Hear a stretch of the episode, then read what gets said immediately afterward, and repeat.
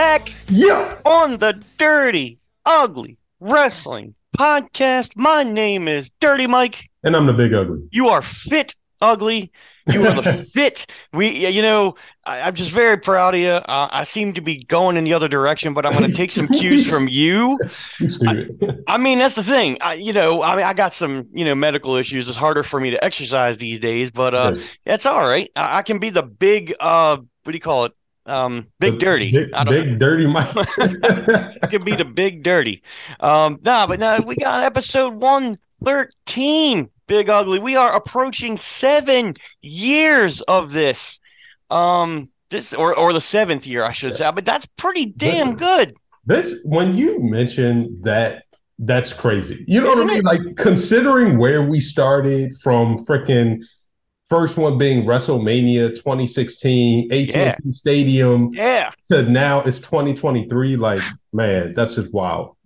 I mean, I'm so happy that we're doing this. Uh, you know, and we still got listeners, we still got followers, we still got people, uh, interviews, people, you know, requesting to be on the podcast. I'm excited about this. Is, uh, you know, we we are a good team. Uh, we are good friends. We we got this going. So as long as we and we found the Zoom thing, uh, you know, a little too, I'll say late, but we found it. Um, this Zoom, you know, we had the little Zoom recorded a little, but this is the big Zoom. This is uh you know, internet Zoom. But I'm so proud of us, and I thank you, uh, Fit Ugly. I appreciate you. Yeah, no, I, I appreciate you too. You've been, I mean, you've pretty much been the one spearheading this. Uh, you know, you you bring on all the all the guests. Uh, you know, you make sure that we're on time. That we that it happens every month. You're the one that gets us into the actual events when we go. So you know, this whole thing doesn't happen without you. So I I, I appreciate you. We got a lot of appreciation going both ways. This is great. Uh, we are going to have some special guests on this podcast because we are on the road once again to WrestleMania. You mentioned that a little bit ago. Yeah, WrestleMania 39 this time, Big Ugly. Um, SoFi Stadium, Los Angeles. We aren't physically on the road to that. Now, next year, WrestleMania 40, uh, we're all going to be on the road to Philadelphia because it's only 90 minutes away from Baltimore. So we're we're all going. and Um, that's gonna be. I mean, that's gonna be such a huge one too. oh my That's God. That's, I mean, that's Yeah. it, it's 40. It's like on the decade. I mean, how do you not do big for that? I mean, that's going to be great. Okay. Special guests. Uh, you know, we're going to talk about WrestleMania. We're going to talk about a lot of things. I'm going to throw out a lot of things. XFL. We're going to talk about EWA Pro Wrestling. Vinny Versace. Uh, you know, Chris Young going to uh, visit us later on. Um, we're going to talk about that. We're going to talk about WrestleMania. We're going to talk about Impact Wrestling. We're going to talk about AEW. We're going to talk about NXT. We're going to talk about MLW. I, there's wrestling every day somewhere. Uh, big ugly. And hey, man, I'm excited. You know, I'm excited. Are you ready? I am absolutely ready. Um, Are you? You are. Sorry, I was getting in there a little bit. Nah, man, you're ready. All right. Hey, we got some special guests in the waiting room. Big ugly, fit ugly. I'll let them in. All right, let them in, and we'll give them the intro that they deserve.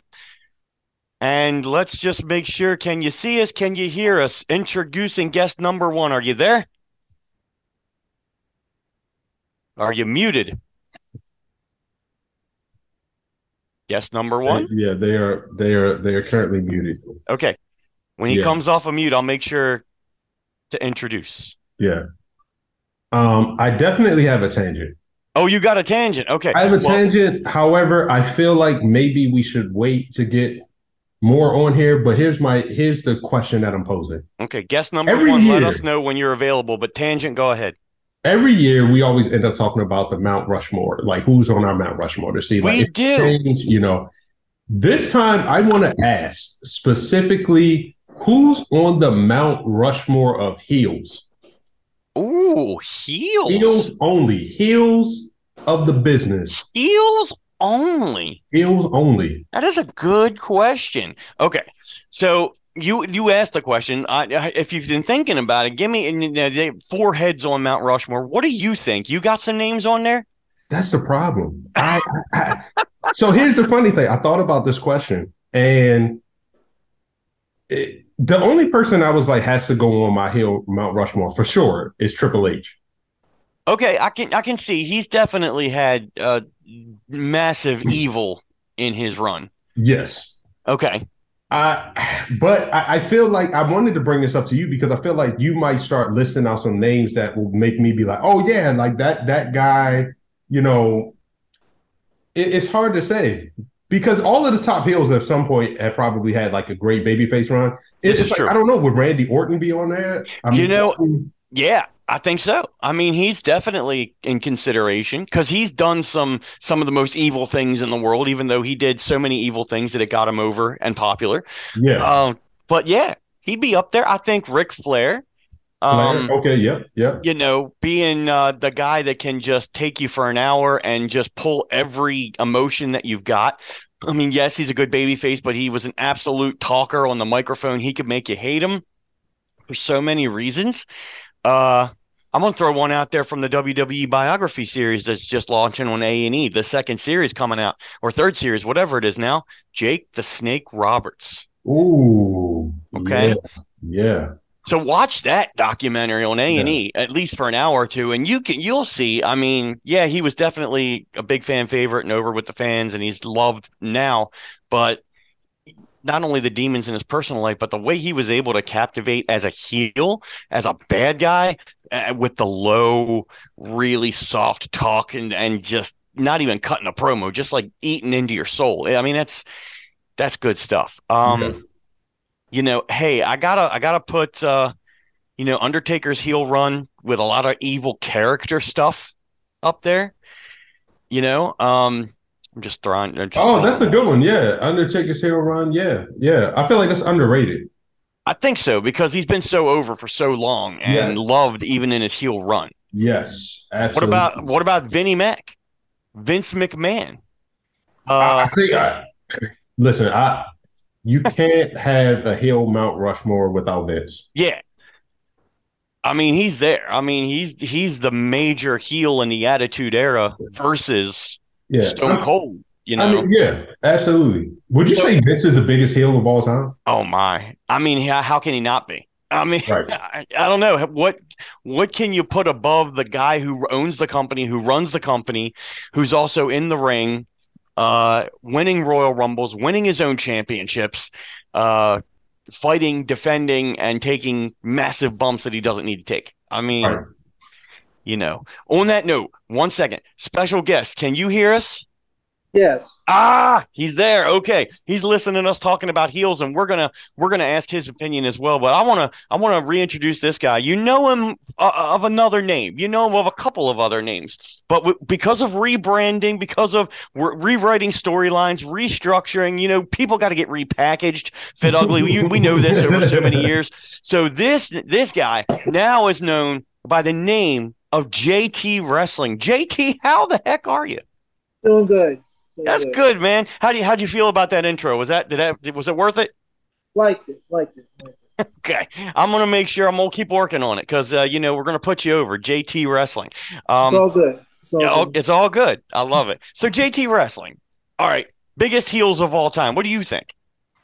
Okay, I came in listening. I definitely agree with the Undertaker's beginnings. Okay, and he had a lot of heel runs in between, but he was so just good in the ring. He just got over. Yeah, it doesn't matter.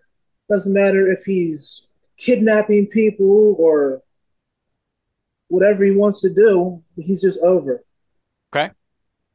Um, someone else, I would definitely throw Jake the Snake in. Okay.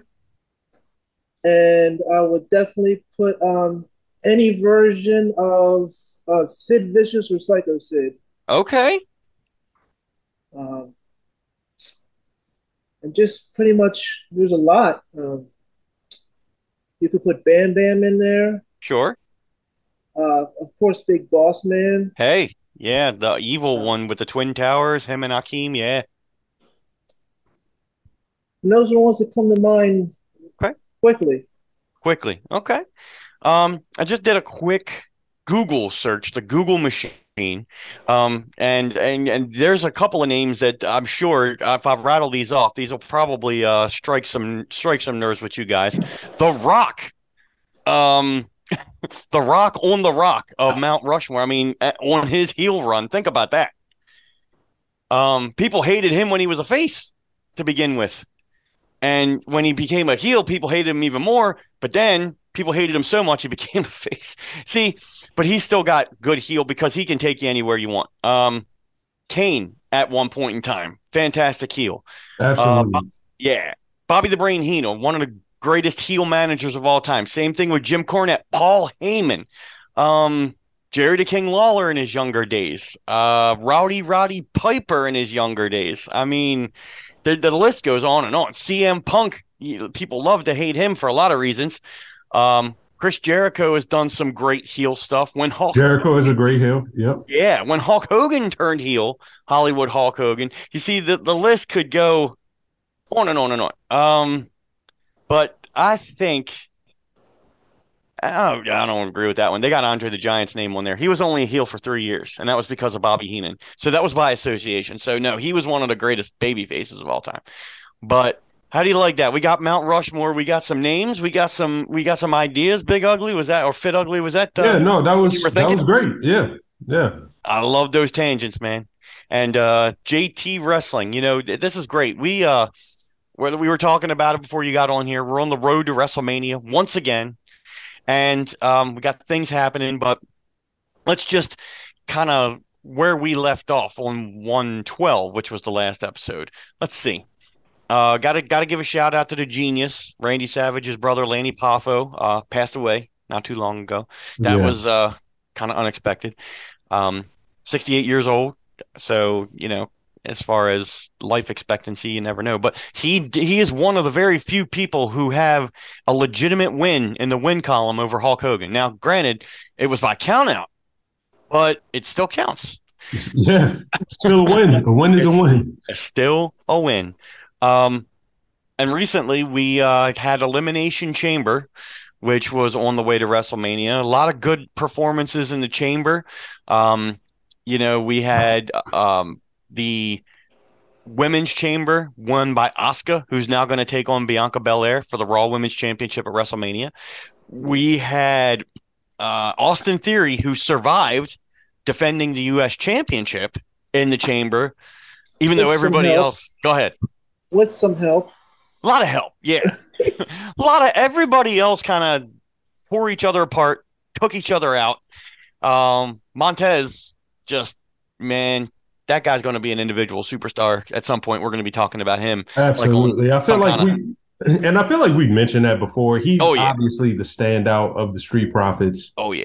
And and, and I think because I, I, feel like we was talking about the last uh, pay per view we were watching that they kind of was using different ring gear than mm. their usual stuff, and they're they're definitely putting him apart. It, it's coming. It's coming. I think this is going to be uh, the upcoming year here. Um, so uh, elimination chamber, pretty good. Uh, Roman Reigns versus Sami Zayn was incredible. Uh, what, what fantastic storytelling. Um, and then of course Roman wins, but it's Sami's in his hometown, home country. I mean, the, the stories don't get any better than that. Triple H is being very uh, smart about this. He already had a Drew McIntyre, uh, United Kingdom thing last year. Now he's got a Sami Zayn Canada thing going on. I mean, this is incredible. Uh, and Sami's not even close to being done with any of this. Um, but that was a great. Um, you guys saw it, uh, I'm sure, or heard about it. Um, what do you think of uh, Sami? And we'll we'll jump into Roman after this. But what do you think of Sami and the bloodline and all that? Now, let's start with uh, JT Wrestling.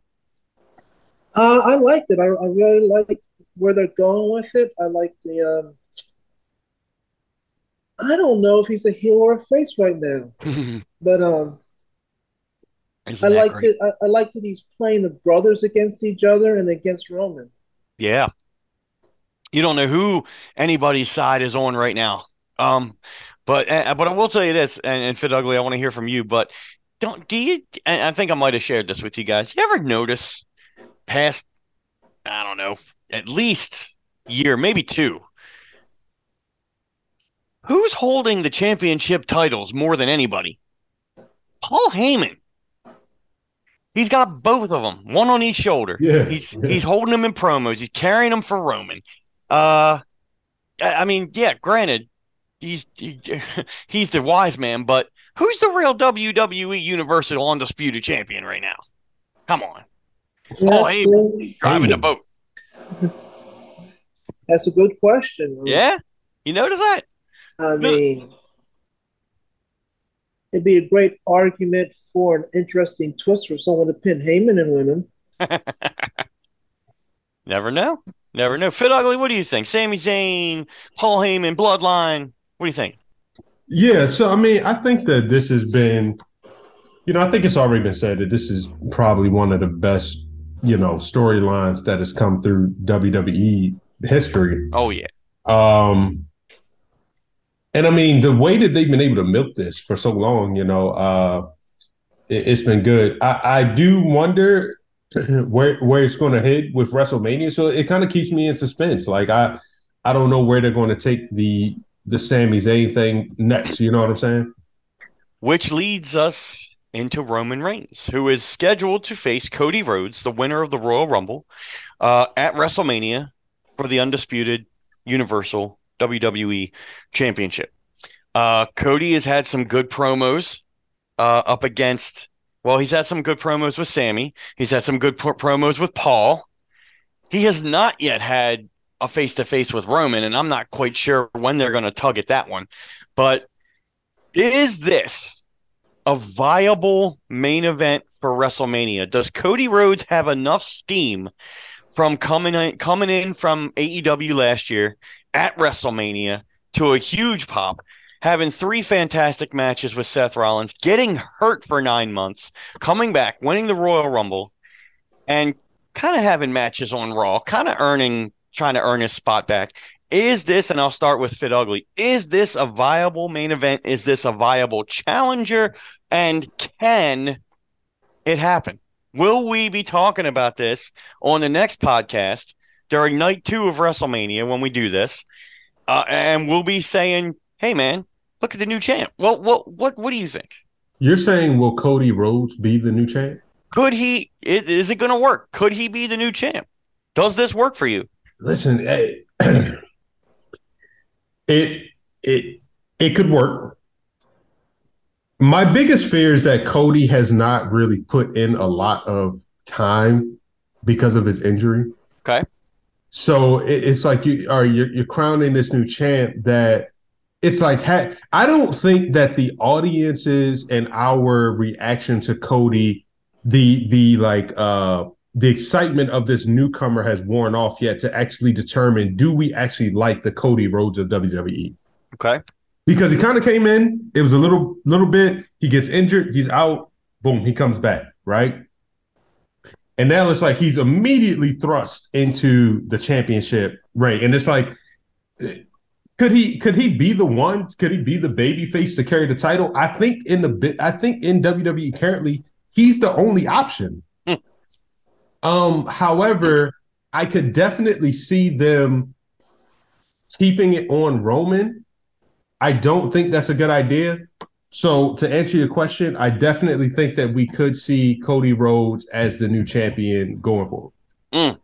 And, right. and and that kind of leads into and it would make sense because we already see that the bloodline is starting to implode. hmm So it would make sense that the implosion of the bloodline corresponds with Roman finally losing the championship and boom, that's it. Okay. Fair enough. JT Wrestling. Yes, I, I believe Cody Rhodes um, couldn't win at WrestleMania, but I could also see them dragging more out and making him lose and giving him more um, reason to win. Okay. I, I agree with both points. Uh, I don't know if Cody's had enough on screen, in ring time to justify this. I, I get. I get putting him in the main event spot at WrestleMania because I don't think that there's any established character right now that could carry that main event load for WrestleMania. Cody can do it. Um, on- in and outside the ring. Uh, can they drag it on longer? Yeah, I think so. Can 900 days become, you know, over a thousand days? Sure. I, I mean, as far as the title reign, but the implosion of the bloodline could be a whole nother year of storylines just in that alone, regardless of Roman with the championship. Um, I, hmm. it just came into my mind that I know we're not going to get Rock and Roman at this WrestleMania. It would have been ideal for a lot of reasons. I know that's not going to happen, but could The Rock show up on one day and could they play the music? Could he stand out on the ramp? Could it distract Roman enough to where Cody gets a clean win and then set that up for however much? You know, I'm just saying, not even in ring. It could be internet, it could be social media based, it could be whatever. Uh, you know, could that happen? Um, something like that to where Roman doesn't lose on his own or Roman has somebody to blame. Uh, you know, other than the entire I bloodline. Mean, you know, I could see there being a little bit of a little bit of Gaga going on. Gaga. There's a but, lot of Gaga happening now. You see these main events, refs taking bumps. Uh, yeah. you know, different uh, referees, false finishes. We got Gaga. Go on. I'm sorry, I didn't mean to interrupt. No, no, no. Yeah, I was just going to say that if there is if there is some schmoz to it, I think it's going to be on the Sami Zayn end. I yeah. just I honestly don't think at this juncture they're going to bring Rock back at all because I, I think when you th- just think of long term booking, it's just nowhere to go with the Rock anymore.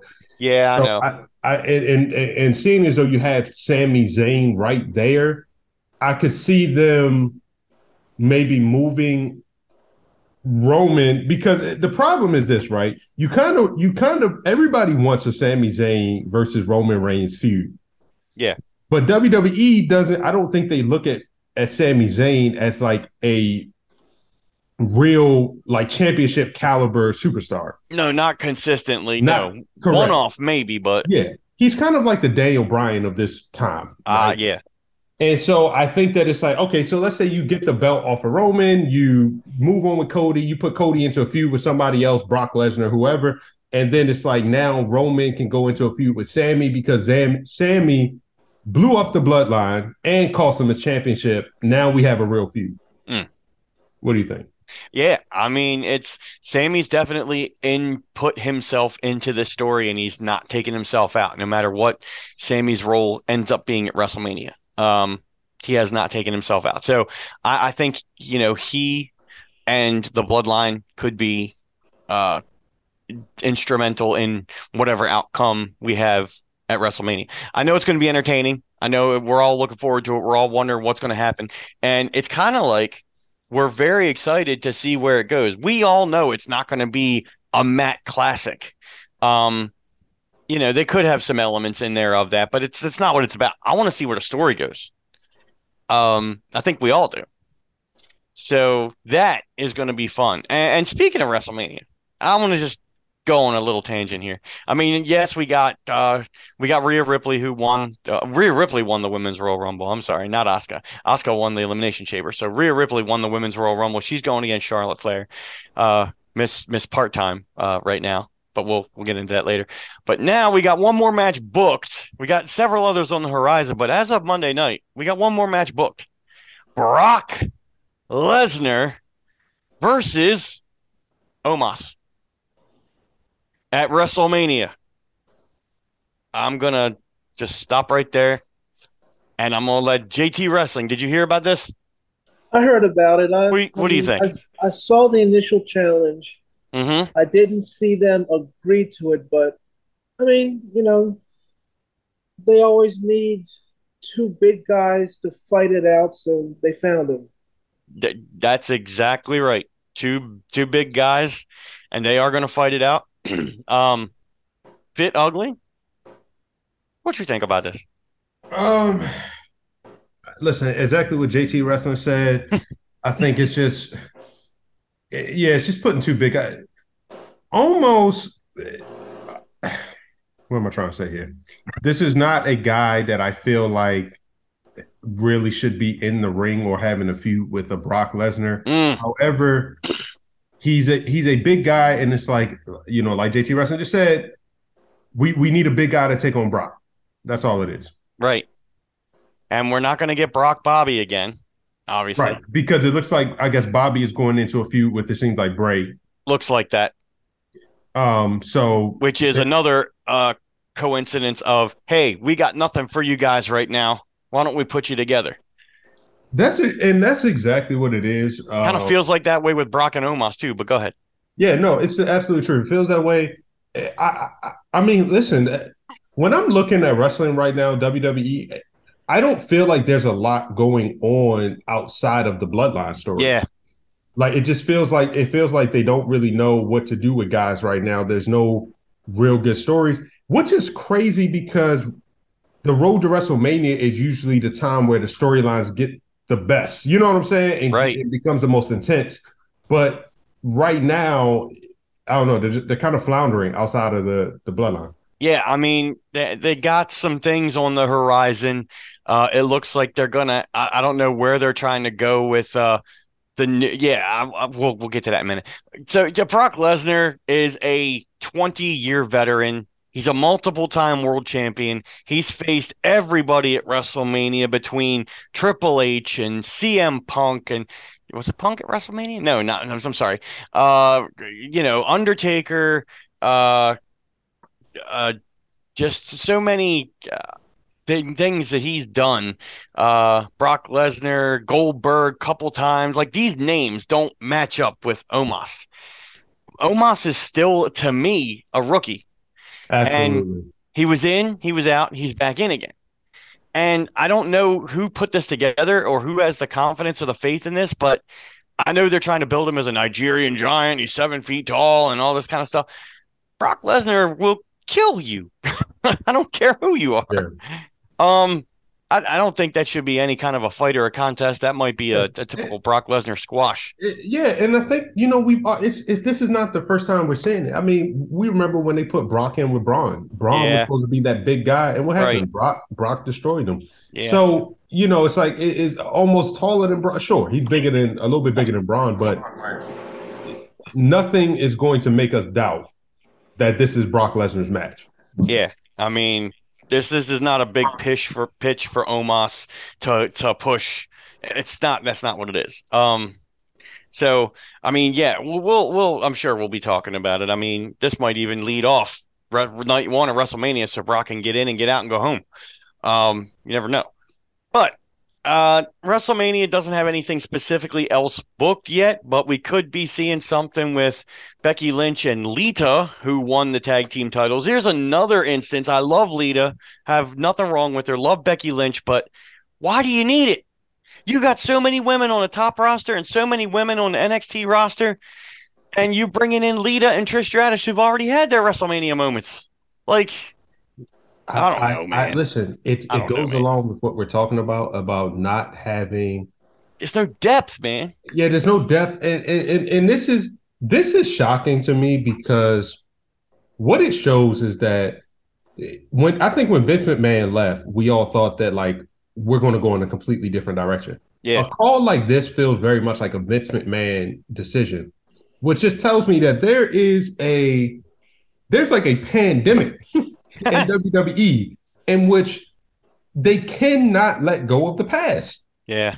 They can't like they can't wrap their minds around building new stars. It seems to be a constant push to thrive off of nostalgia mm-hmm. or to use the older wrestlers to try and gain back people that have tuned out. Right. And it's just like, yo, at, th- at this point, man, I-, I just don't feel like we need to do that. Like, just serve serve your niche market, and build up your current WWE superstars that you have now. That would be nice. That would be nice, right? Like you that can would... make Cody Rhodes is a perfect WWE superstar. Yeah. Like when you think about his gimmick, the way he had, and I think even Dave Meltzer said this, the way he handles himself with the media, the way he dresses, looks, boom. He is he is the typical star that you want. He's kind of like Reigns. Roman Reigns has it has it too. Just build these other guys up. You know what I'm saying? And women. That would be nice. That would be nice. You talk about nostalgia. Um, John Cena is coming back on SmackDown uh, this upcoming week. You know, for people who you know listening to that, um, and it looks like Austin Theory is per- pimping his United States Open Challenge, and it looks like it's gun leading towards John Cena versus Austin Theory. Hopefully, that's a way to push Austin Theory and not just give a nostalgic bump to John Cena because he doesn't need it. Um, but It's just a way to get John Cena on your card, and that's fine. But I don't think we need that. Um, it looks like Seth Rollins and Logan Paul are on a collision course. Uh, from well, they were at the Royal Rumble when they jumped and hit each other in the ring. That was pretty cool. But um, looks like they're on a collision note, course. Did you hear about? Uh, did you see how Johnny? Uh, more. Did you see how John Morrison was like kind of throwing shade at at Logan uh, Logan Paul? Was he? He, he was hating on him.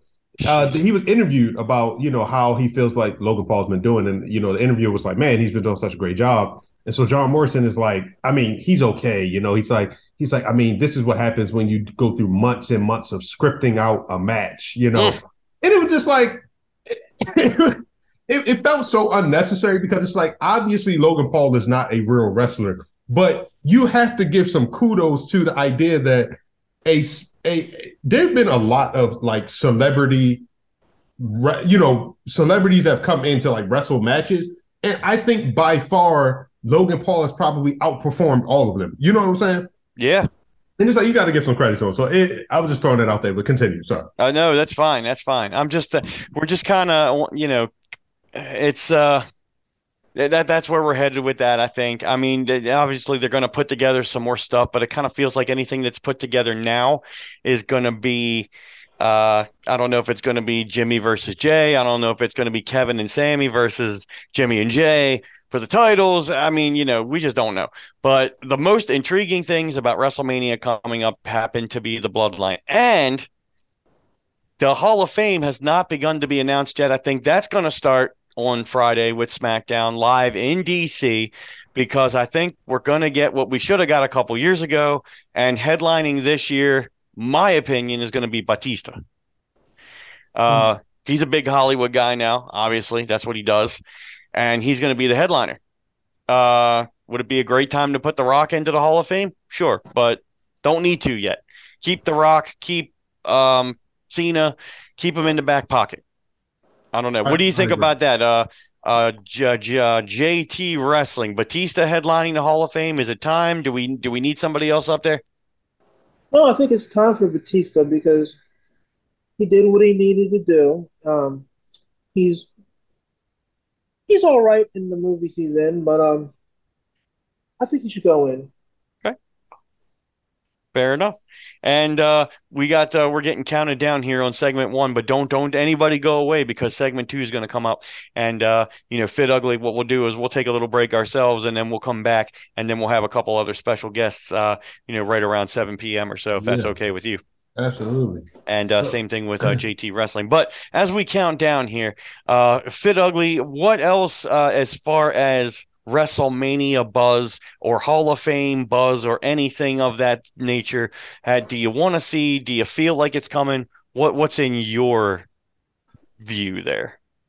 Um, I hadn't really thought of anything. I will say I'll comment on the. I think I think you're absolutely right about the Batista headline. I think I think Batista makes the most sense to headline, and um, I feel like I feel like that, it, it honestly would have felt like this would have been the year to put the Rock in with the the LA thing, but right. um, Batista does make sense, especially since he was already announced like two years ago, right? Um, but yeah, as far as WrestleMania, yeah, man, I just uh, I don't know, man. I'm, I'm waiting for things to kind of pick up here. To like, I don't, I don't know this, is a weird one. yeah, and they got two nights to fill. Yeah. So, and, and I have to say, I'm, I'm, gonna just say this too. Bray Wyatt. Hmm. It's been disappointing, man. Yeah.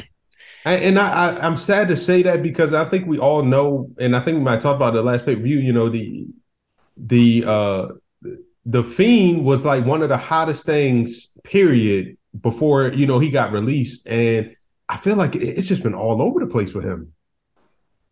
Yeah, I don't know if they got a long term plan with him or just kind of week to week, and then they have things in the chamber that they can use if they need to use them.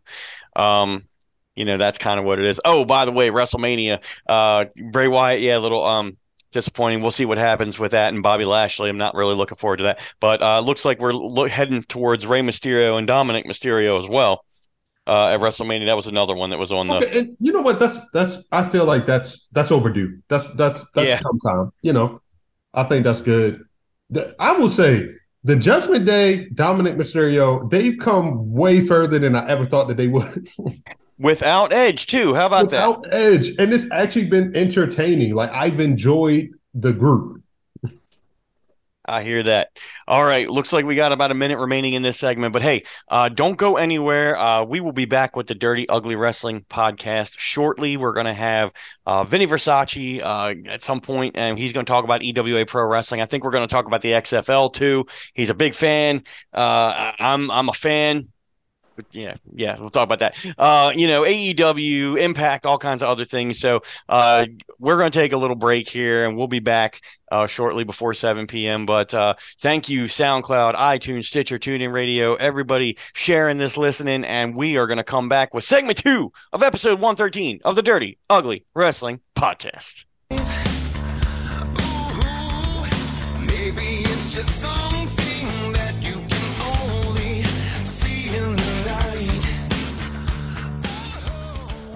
And we're back on the Dirty. Yes, yep, yep. Oh, I forgot on the Dirty Ugly Wrestling Podcast. My name is Dirty Mike once again. big ugly. Once again, fit.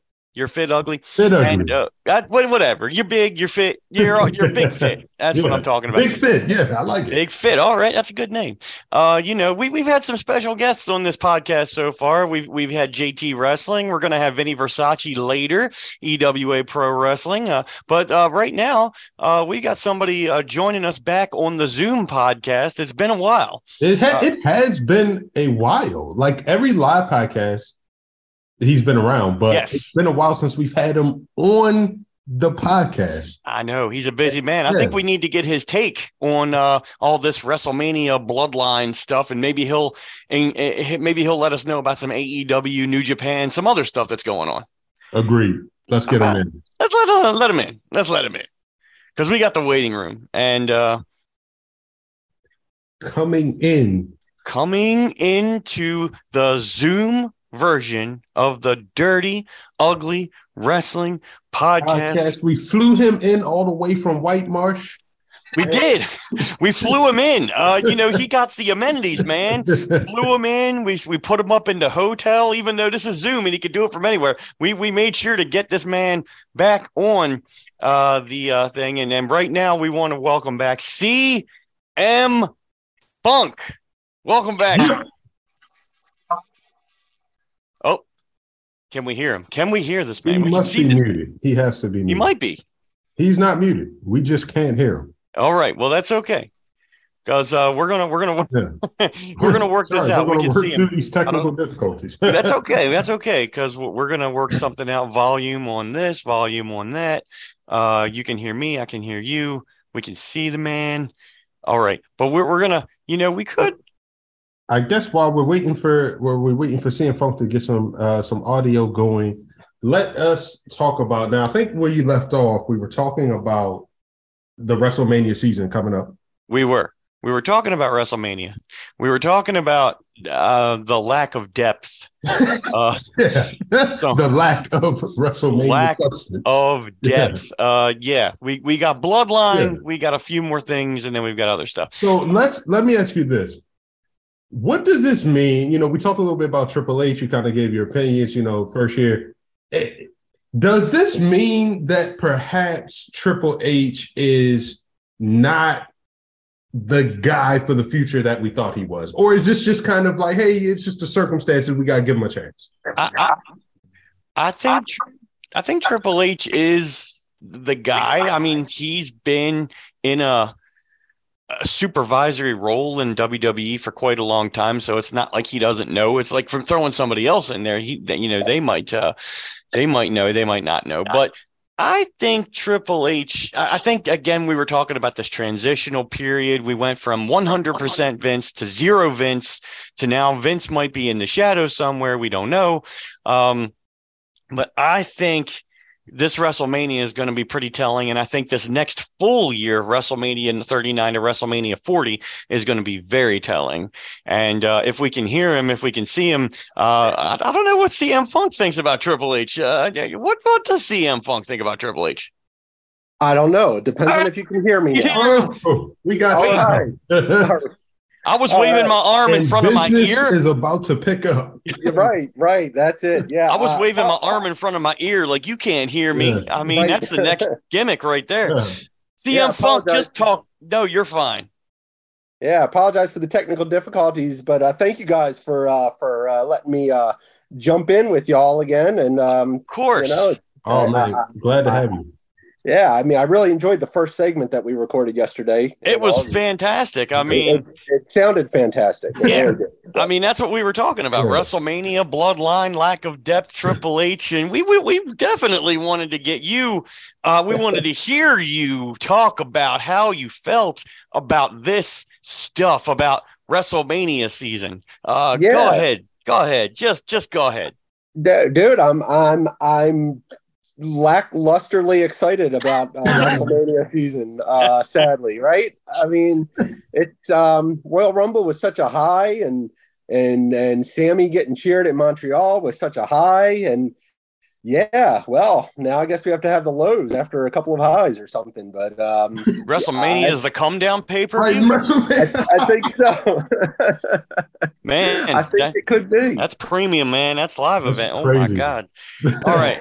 So let let's start here. Um, you know, the the Big Ugly just asked about Triple H. I mean, is he the guy? Is he going to be the guy? Is it transitional? What do you think? Dude, I'm I'm starting to be scared that um that the former chairman or current chairman or whatever he is these days is um is uh, his two cents are starting to be uh, played again uh, on uh, television and in some of the booking because um I mean the obvious is the uh, Brock and Omos uh, match, which Mm. uh, Main event anywhere in the country. yeah maybe in Saudi Arabia, but um, Right, that's, right. that's about Wow. it. Yeah, I don't know. maybe man. In that country. I'm I'm hoping Triple H is the long term answer, and he really does have control, and you know, just trying to get everybody on the on the roster on the card. I guess at this point, maybe hopefully that's what it is. But oh, scary. Is that the way to do it, though? I mean, come on. I mean, I don't know. It's just, I mean, I, I mean, Triple H. I don't think Brock Lesnar, Omos, or Bobby Lashley, Bray Wyatt, whatever. eh, I don't think this. I don't think that has anything to do with Triple H. I think that has to do with we don't have anything for any of these people because we didn't plan that far ahead. And this is just what we're going to do to get you on the WrestleMania. I mean, I don't know. They could put everybody in a tag team battle royal or an Andre the Giant Memorial Battle Royal or Raw versus SmackDown versus. I I mean, they could a hundred different things, but skeptical is the way CM Funk says this. So you think that this is a lack of planning? CM Funk, you saying that this might have some fingerprints of Vince on it, that Vince might be involved a bit. Yeah, I mean, it, it it just you know, I mean, when you look at some of these matchups, they just feel like Vince McMahon era um, matchups and stuff. You know, no, I mean, they're getting a little bit of a build and they're getting some play, which is different than the Vince of the last five to six years. But at the same time, it's like, who wants to see any of these matchups? Like, Right. out, you know, I mean, there's only so far like the title matches I'm all in for. I'm Mm. excited, but but all the the card fillers, like leave them off. Let's go with one night only and have five matches that people care about. You know, I can dig Right. that. Oh man, see, I we'll. I hope when we get to the live WrestleMania podcast, we we have something better to to discuss with WrestleMania because this is it's it's strange. But uh, you know, let let's let's talk about the good thing about WrestleMania. Let's talk about the bloodline. Let's talk about Roman Reigns versus uh, Cody Rhodes, who after all of the uh, year or two of bloodline storyline, you know, insert Cody Rhodes, who won the Royal Rumble and uh, had three matches before he got injured for nine months and then came back. Um, what do you think about all that and where the bloodline is and where the bloodline could go? CM Funk. dude. I I, I don't know. I kind of think maybe they they hit their their plateau now. Um, you know, I mean, it, I, the the bloodline thing. I feel like it it got where it got yes, because of Roman and and Jay and Paul Heyman and all them originally, but it kept its momentum because of Sami Zayn. I think we all probably agree on that. Mm. Um, you know, I think at this point, like they're gonna have to get something. You know, um, hopefully Cody being on SmackDown to finally face off with uh, Roman, well, possibly face off with Roman, will help push.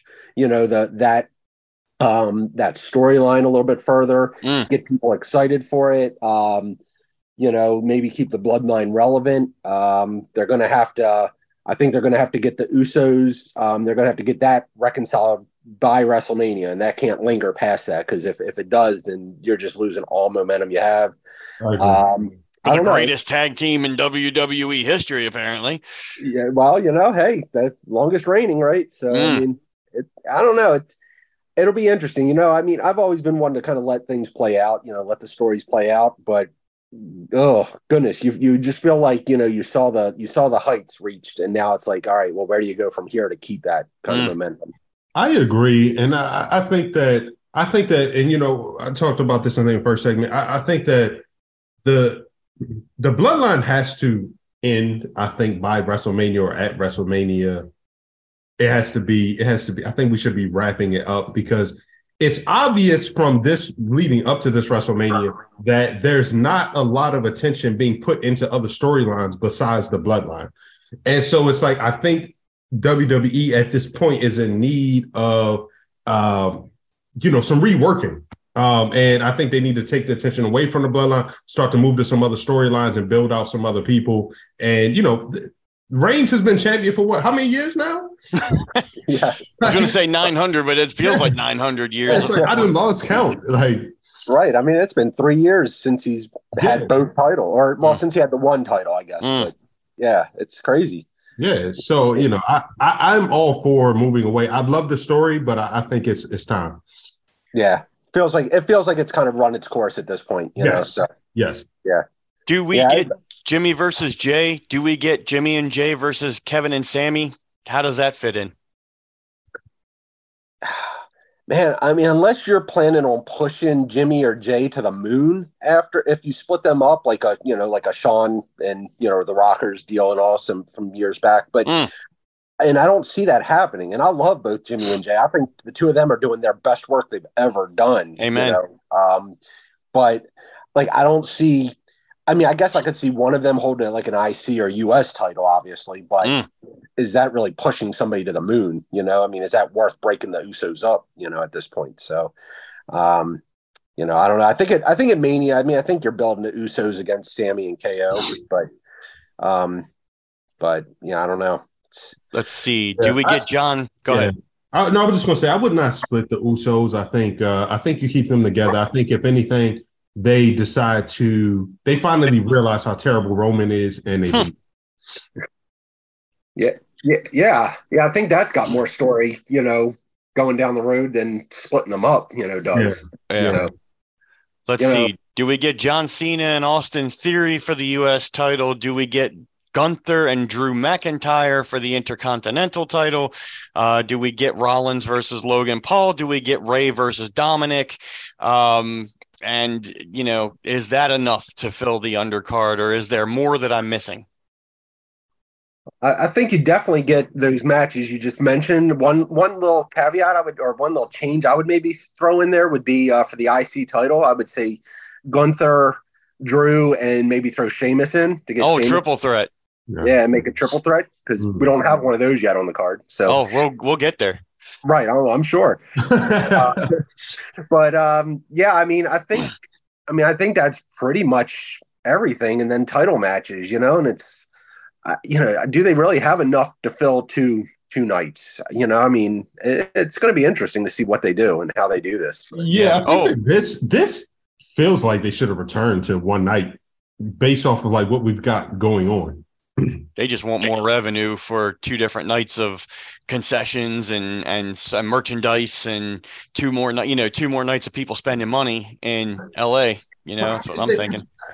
WrestleMania does you can take WrestleMania back to just being like what a four hour, maybe five hour pay per view. You do not need like these long WrestleManias. It's like the one that we went to that was like, what were we there for? Like eight hours? Like We're still there. I mean, you don't need that. no, we were literally there for. I mean, we got there at what one o'clock in the afternoon, and we left at uh, one o'clock at Yeah, night. we- yeah, we were there for like 12 hours, right? Yeah, literally. Yeah. Yeah. Yeah.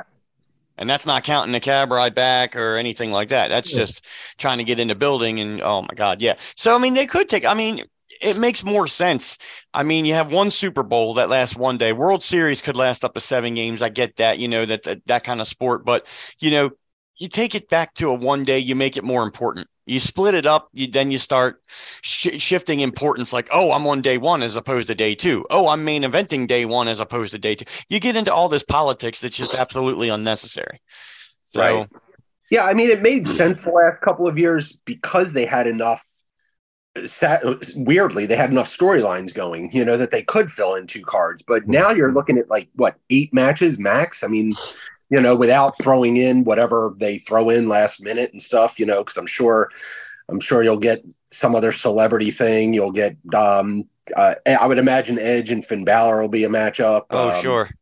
you know, and then whatever else they, you know, like you said, tag team turmoils or the battle royals or whatever they'll throw in, but Yeah. But they're just filler at this point, you know, and um, I don't know. It's it'll be interesting. It'll be an interesting mania. I, I you know, I'm- We're going to the watch it. that I- yeah, of course, right? You can't, can't can't not watch it, even though we're going to complain about it. not about it. It's what we do. We're not right. We're not wrong. Just Yeah. Yeah. Yeah. It's what we do. Um, all right. So I wanted to uh, throw in, uh, we were, we threw in Vince's name. We were talking about in segment one again, which everybody did uh, listen to and enjoy. It's fantastic. Uh, we were talking about the Mount Rushmore of heels. Uh, Fit Ugly was talking about that. And we went through a bunch of different names, and Vince McMahon happened to be the one that happened to be in the greatest time period, one of the greatest heels of all time. Um, what would you think, uh, CM Funk, if we asked you the some of the greatest heels of all time? Yeah, I mean Vince to me feels like number one, you know, um, and and it can be even outside of his four years of wrestling or three years of wrestling in ring stuff, you know. True. I mean, he's just been a heel all the time. Um, you know, I feel like Flair at his peak is probably you know one of the the best heels, maybe not in the conventional you know cartoonish heel way, but he was always the the foil for whoever the face was, you know, Right. back in WA days. Um, Wow, uh, that's a that's kind of a tough that's a tougher question than I thought it was going to be. Ah, see, Fit Ugly, you're making people think now. Yeah, yeah, yeah, yeah. But I because uh, and CM Funk, you know, the idea was like we always every year we always ask each other like, oh, who's on the Mount Rushmore? You know, and, but Right, this, right. I was like, let's think about heels specifically. Yeah, yeah. I mean, that's that. Yeah, there were so many people that were good heels for a short period of time, you know, and it's like, Yes. You know, so it's like, you know, I guess I'm sitting here trying to think of, all right, when I think heel, who do I think of immediately? And like Vince and Flair immediately pop into mind. Yeah. Like I, I don't even. I don't even Triple H, Triple. H was mine. I, I said he pops into mind for me. yeah, that was I was kind of going there, leaning to him next, you know, um, you know, and then then after that, I feel like I I, I feel like I want to throw in somebody that had a had a short run as a heel, but got their popularity because of that, and that would be Rowdy Roddy Piper. Mm-hmm. Uh, yep. Yeah. You know, like if it wasn't for him being the foil to Hulk Hogan, you know, in the mid rock and wrestling era and stuff and all, do we have Hulk Hogan? You know, Right. do we have wrestling as we know it today? Yeah, So, yeah. um, you know, so like for me, like that's kind of where I would lean with stuff. Um, but I mean, there have been so many people that have played a heel amazingly. You know, I mean, you could even throw in a, a Bobby Heenan or a Yep. Paul Heyman, you know, Yep. outside of the wrestlers themselves. We also talked about uh, Randy Orton. And He had some pretty evil moments. Dude, the, Um, the, le- the legend killer, man, the legend Yeah. killer Yeah. was was top notch. So Even your Undertaker had some pretty evil moments. They were more character evil moments, but they they were pretty evil. You know, when you crucify Stephanie McMahon on live television, I mean that's pretty bad. Yeah, but it Um, was me, Austin. It was me. Well, that was Vince again. Yeah, the the yeah the Drew. It was me. Yeah. Um, yeah, that's the thing. There's so many like everybody out there, other than maybe Ricky the Dragon Steamboat, has been a heel at some point or another in their career. I mean, you could Yeah. throw Hollywood, you could throw Hollywood Hogan in there. You know, Yep, I mean, see, with, without that, you know, gosh, the NWO doesn't you know change the uh, world, the landscape of professional wrestling in the '90s. So, Yep. um, that's that's a great great question because it, it, there are so many great heels out there, but it's like which ones pop into mind to me when I'm thinking about that question. So And you know what's interesting that we never mentioned, like on on segment one, which was just a few minutes ago, and segment two, which is right now. You know what never came up? MJF, because we actually we actually spoke about it, and we'll be speaking about it again in segment three. Something tells me, um, but I, I, something about and, and we were going to talk about it. Just a nice little transition to AEW because I, I don't think we've talked much about AEW. I don't think we're going to talk too much about AEW because we're going to have other things coming up because that's what happens. But it, CM Funk is MJF. I mean, he's so young and he's championed too quickly. Is he one of the greatest heels or is he just one of the greatest shit talkers? he he has an opportunity to become a, one of the greatest heels. Like Mhm. you know, if, if his trajectory stays where it basically has been, because I'm I to me his championship run has been. Um, I'm going to use lackluster. Lackluster again. Yeah. Um, but uh, you know, I think the MJF character is the perfect heel. You know, so it's just a matter of can he sustain that? Does he become an anti-hero like a you know like a Stone Cold? You know, does the character change ever so slightly that you don't think about him as the heel? You know, he's gonna have to he's gonna have to get some more years under his belt before I put him on a on a Mount Rushmore before I start carving his face in and stuff. So Fair enough. Fair enough. What do you think about AEW as a whole? What's going on right now? I know they got a pay per view coming up. I know they've Yeah. had some decent television, um, but you know you got an Iron Man match, MJF and Bryan Danielson. You got a no- couple of other heated feuds, included uh, I think what is it, Jon Moxley and um, and uh, Hangman, Hangman Page, Page, right? yeah, You got Jungle Boy and Christian Cage. You got all kinds of stuff. I mean, what do you think about AEW? Give us the lowdown. Dude, I'm you. You know me. I am an AEW mark since the Mhm. get go. I I um I love that type of sports entertainment, if you will, um because it reminds me of WCW and NWA and Mid Atlantic and stuff like that, which is you know what I've always been a biggest fan of. Mm. Um, but I will say this: at the moment, I think they've lost a little bit of the magic that they had coming, you know, off of their their um, kind of Kickstarter stuff. So, um, you know, I don't know how they get back to it, um, you know, but I think that I think they started relying too heavily on the WWE guys. hmm They also just brought in too many people. Like to you, there's just not enough places, even with the fifty-seven thousand hours of programming they do, they still can't get everybody on. You know, and I think they just they saturated their market, which is the same thing that WCW did at the end of Yeah. their run. You know, And, and and would you say? I would honestly say the same thing TNA did. Yeah. Uh, well, yeah, towards yeah, the end there, yeah. Yeah, to an extent, when they started bringing Hogan in and Bischoff and Foley and Flair and all that Yeah. stuff. Yeah, yeah, and you know it's great. Yeah, do you want to get these people, you know, that are stars on TV somehow, especially when WWE's letting go of everybody or was, of course. But to what to what detriment, you know, are you causing? And I think that's what's happened with with AEW. It, it- it's a trap that unfortunately everybody just keeps repeating since WCW. You know, it's like you start off at this company, you're supposed to be a company that's going to build up like the indie guys and the guys that don't know. And then you start getting a fan base. And then suddenly the WWE guys want to jump ship because they feel like they'll get more creative freedom and expression. And of course, you're like, oh, yeah, I want these guys to come because they're going to bring in more money. And then you just start letting them in in droves and eh, you know just the product just starts to go down and just becomes saturated and it's like nobody can avoid this same issue even after two companies have gone through it Well, I think. you know- go ahead. Go ahead. I, I was just saying, you know, the, the odd thing too right now is that in AEW, the people that are over, you know, outside of let's take Jericho, Moxley, and Bryan Danielson out of the equation because the three of them are going to be over wherever they go, and they're Right. they're not going to be a detriment to anybody. It's that next level of superstar, the Keith Lees, the Claudio Castagnolis, you know, so on and so forth.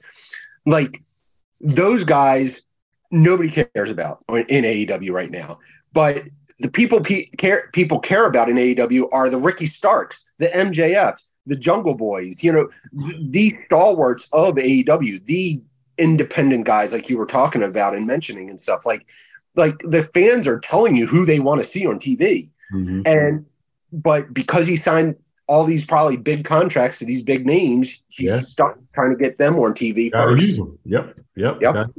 Yeah. Yeah.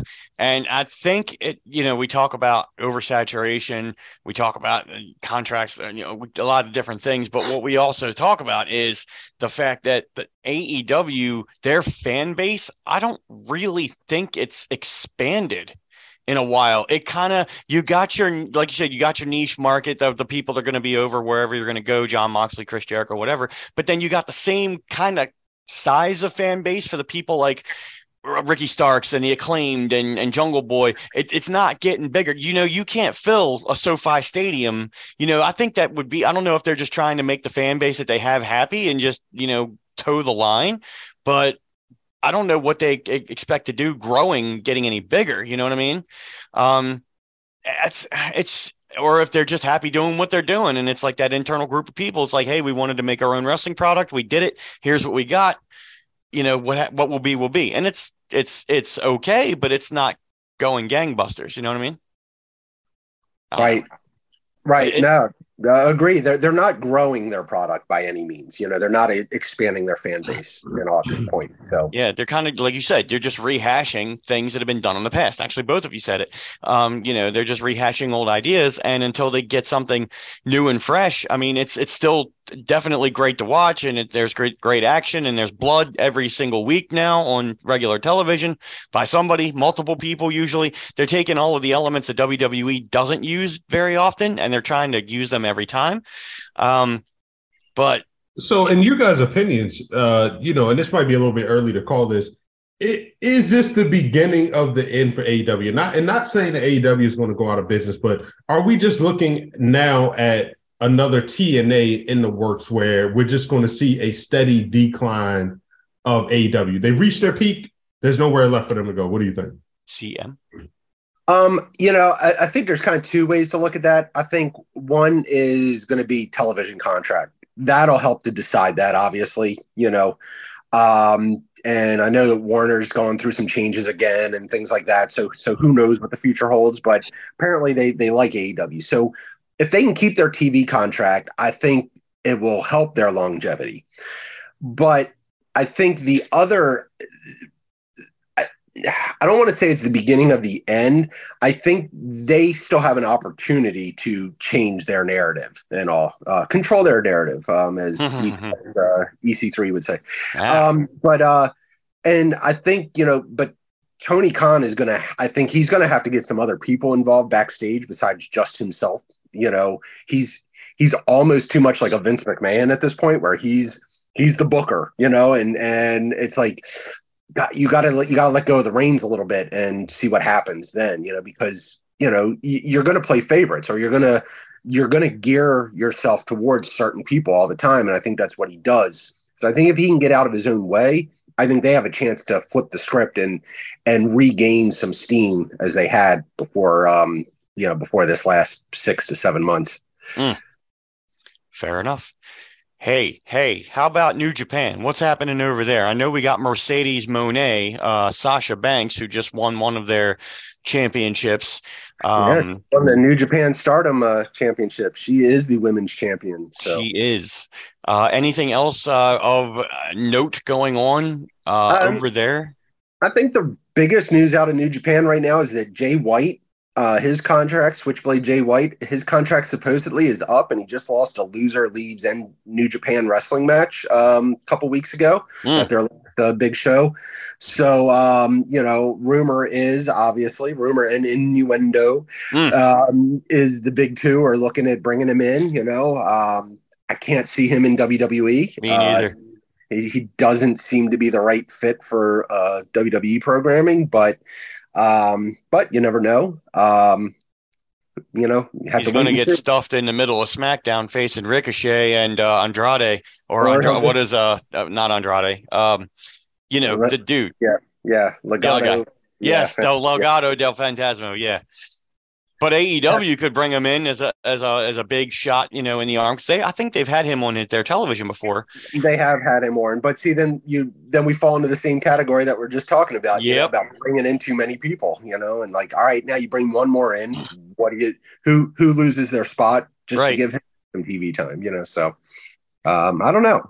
Should be interesting, but Mercedes Moné is obviously the biggest, you know, story coming out of Japan at this point. So uh, be interesting to see where, where and what she ends up doing. You know, so Gotcha. And she faced uh, what was it, Kairi Sane or something like that, right? yeah, yep, yep. Okay, gotcha. Yep. So that, that's what's going on there. Uh, Fit Ugly, what do we what do we missed out on? You know what we have talked about in segment one, what we have yet to talk about in segment three.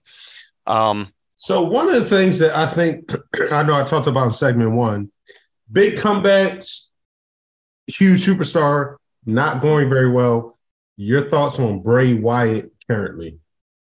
Oh man, um, uh, I, you know, uh, they they honestly they let they let things drag on too long when he first came back. You know, he got that initial pop at the uh, pay per view, and um, and it was awesome and it was cool. But then he basically came out for like seven, eight straight weeks doing the same thing, talking about the same thing with no furthering of the story until they got LA, LA Knight, yeah, uh, Yeah. involved in the uh, you know in the storyline, and that helped that somewhat. But oh, I, I you know, I'm glad they're starting to do some of the Firefly Funhouse stuff now. That's at least adding a little bit of interest.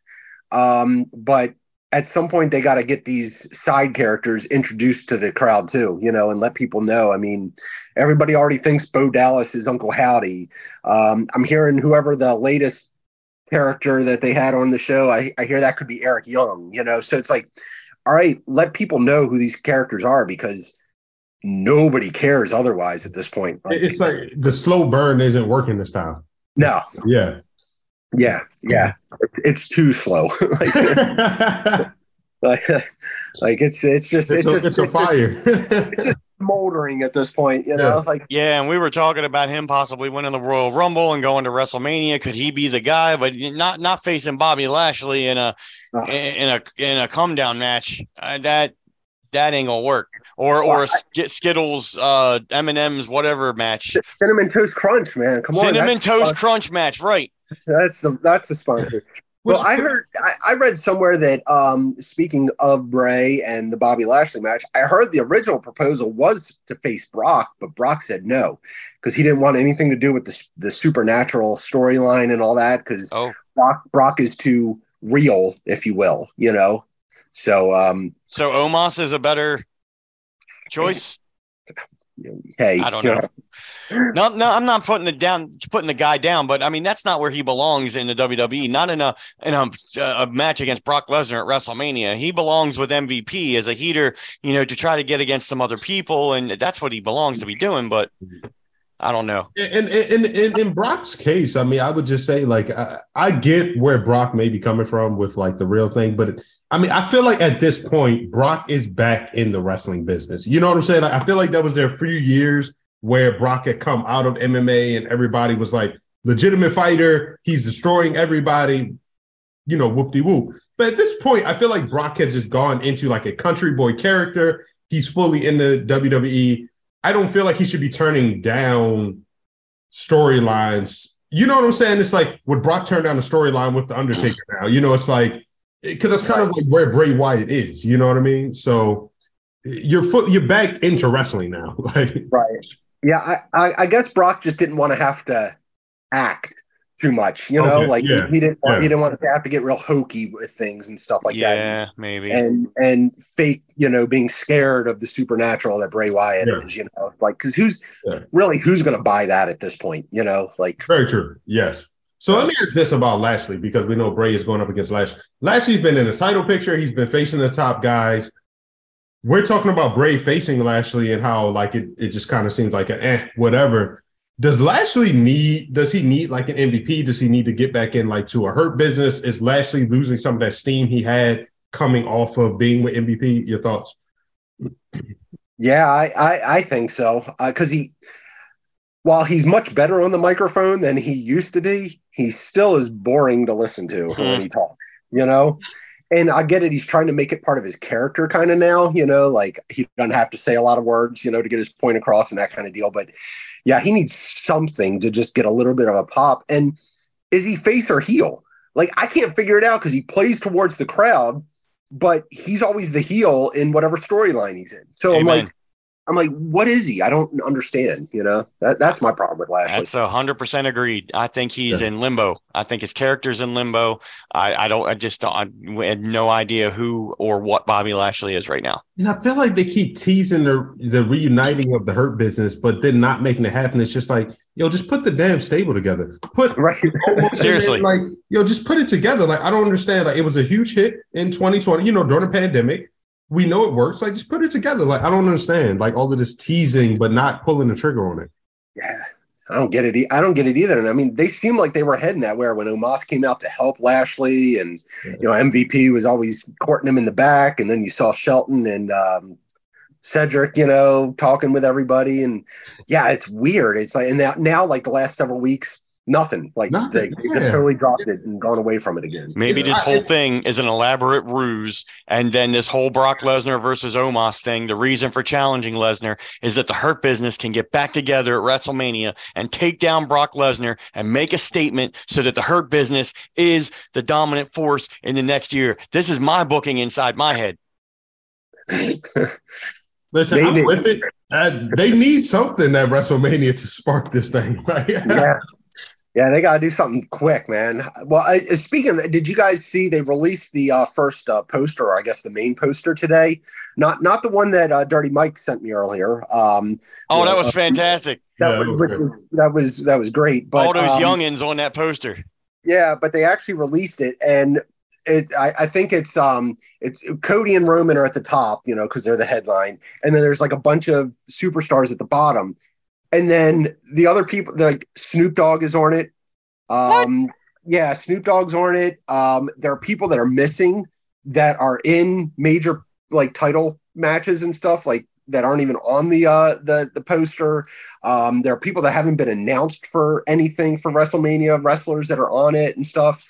Yeah, it's weird. It's it's the oddest thing, and I'm like, I hope they start speaking up to some of this stuff now that they've released a poster. You know, it's like, all right, they haven't said anything about Snoop Dogg being there, and here he is on the the advertising. Like, okay, Right. And his cousin isn't even in the company anymore. But I mean, I know Snoop is still a fan, but you know, and a Hall of Famer, and a Hall of Yeah. Famer. Oh, true. So let me ask you guys this. I know we're running out of time here. So this is one. of- So this WrestleMania doesn't seem to have advertised any legends coming back, and I've always kind of been against the the legends, and it's like eh, we need to let this go. Do you feel like running into this lackluster WrestleMania that this is the reason Vince has been so adamant about continually bringing legends back for these kind of things? Very, very well could, very well Yeah. could be. I mean, it does help to pop. I mean, Austin obviously did last year. You know, that was huge last year. But you know, I think once The Rock kind of declined coming this year, you know, due to his schedule, it's kind of like, yeah, who are you going to bring back? You know, they're bringing Cena back, but or well, Yeah, technically, We'll whatever. what happens, but- so I don't know. I, it doesn't hurt things bringing the right people back. The right, Uh, yeah, the right people at the right time. Right. And I think maybe so many of these uh, eggs were put into the rock basket for so long, even though it was never announced. He never declared he was going to do it.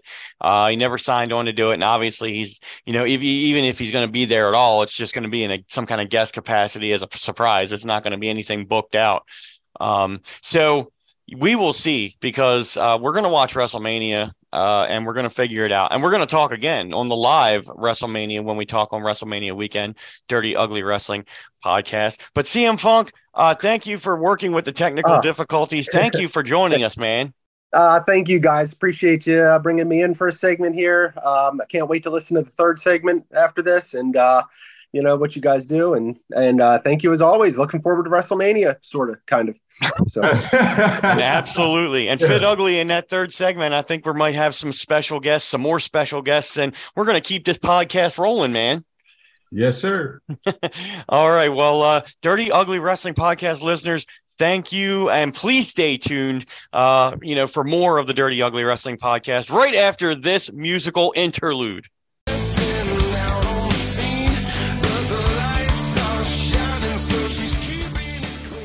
And we're back on Yeah. the di- yes, yes, that's right. Yes, on the Dirty Ugly Wrestling Podcast. Once again, my name is Dirty Mike, And I'm the big ugly. and we are joined by the one and only JT Wrestling. Welcome back, sir. Thanks. All right. So uh, we talked a lot about WrestleMania. Well, welcome back to uh, the the podcast episode 113. We talked a lot about that. Talked a lot about the WWE. Uh, let's uh, jump into some others. We might have uh, another special guest joining us uh, somewhere during this segment, but let's get into some other things. Uh, anybody watching NXT? Uh, does anybody still watch NXT, man? Come on. I mean, I record it and I just messing. some of it. Yeah, I have not. But I have I not mean- been watching it. Um, and that's not. But you tell you tell us, is it worth getting back into? How's it been? I mean, it's not bad. It's just there's I think we were talking about this with WWE. There's not there wasn't a lot of depth. Um, you know, as far as they're building their own characters and storylines within the confines of the show. Uh there's nothing wrong with it. Uh, you Yeah. know, they've got their champions, they've got their titles, they've got their lot lot of lot of So, women's matches actually. Let me ask you this, Dirty Mike. From your opinion, being a lifelong fan, being somebody that's in the business, Mm. what's happening in WWE right now? That's why don't they have the depth? Like, what do you think? I, I think they're still in a little bit of a transition. You know, when you have Vince overseeing everything uh, for so long, and then he takes himself out completely. Uh, I know you got teams of writers and bookers and agents and things like that, but you know, when when when the head of the table, no pun intended, change changes. It you know it it means something you know and there is a transition period. So i think what they did for now is they put all their eggs in a couple of baskets one big one the the the um bloodline but i mean they're developing people down in wwe as far as nxt goes i mean there's a lot of young talent down there there's a lot of good talent down there um you know men women uh everybody doing all kinds of different things down there they've got a fan base uh in florida uh, they've got a decent fan base when they travel, you know, to and from here and there a little bit. It's just it's not all clicking on all cylinders right now. But I will say, this is something that's working. Before we would get one good thing here, one good thing there, and the pay per views or premium live events would have maybe one or two good things, but wouldn't be overall uh, entertaining for several hours. I think since SummerSlam last year, probably which was the beginning of the Triple H regime. I really do think that they've kind of put their focus on making the premium live events better, Mhm. if you know want to put it that way. Because Triple H was always you know a guy performing on the pay per views back in the you know nineties and two thousands, and you know every match on the card meant something, and he wanted to be in a match that always meant something, no matter what he was doing. I I think I don't know if you guys agree with that, but I think the depth is coming from just building up to a premium live event or a pay per view, which made a lot of sense when you had free television and cable television leading up to something that you're paying forty or fifty dollars for every month, which it used to be. Now everything's accessible, streaming, Peacock, whatever. What do you guys think about that?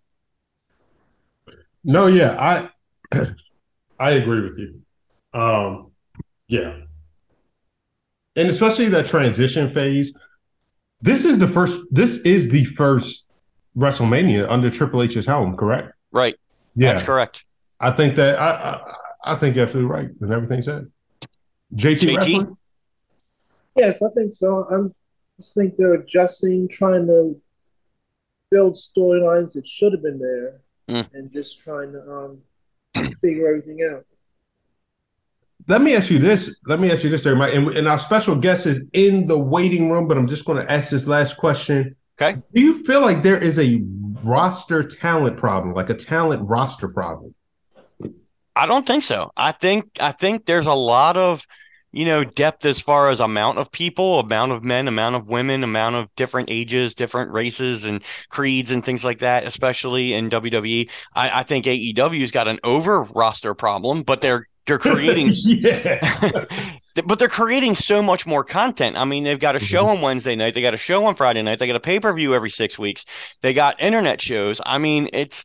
I think the WWE has the, the issue is depth of story, and I think that because the world changes so much and people get injured and people have social media issues and they put all their all their time into Mandy Rose and she disappeared. I think they might be a little gun shy at this point. I think they're going to try to get through WrestleMania with the big stuff that they got and then start over.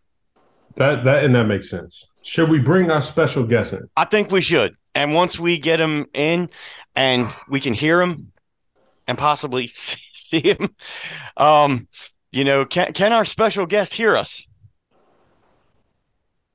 Is he muted? I Could think he can hear us. special guest say something. Hello, everybody. Ah, there he is. What's Ah. going on? I was I was I was wondering what, about the gimmick change, but you know maybe that's uh, something I wasn't sure about. But anyway, uh, let's give a proper introduction. Uh, known this gentleman, and I use the term loosely for a long time. nah, nah, good good dude, man, good dude. Actually, we talked about um, Fit Ugly. We just talking about me being in the business. This is one of the guys that uh, you know I started in the business uh, with. Uh, he was in the business long before I was, but uh, you know, just one of the one of the great all time individuals, and now he's uh, still an all time you know pro wrestling fan. Always has been, always will be, and he's also you know got holding the pencil uh, for EWA Pro Wrestling, and there's some a lot of good things, a lot of expansion going on there. Uh, I will. Uh, his name is Chris, but we all know him as Vinny Versace. Vinny, give it up for Vinny. Let just give it up for Vinny. That, that's what I'm talking about.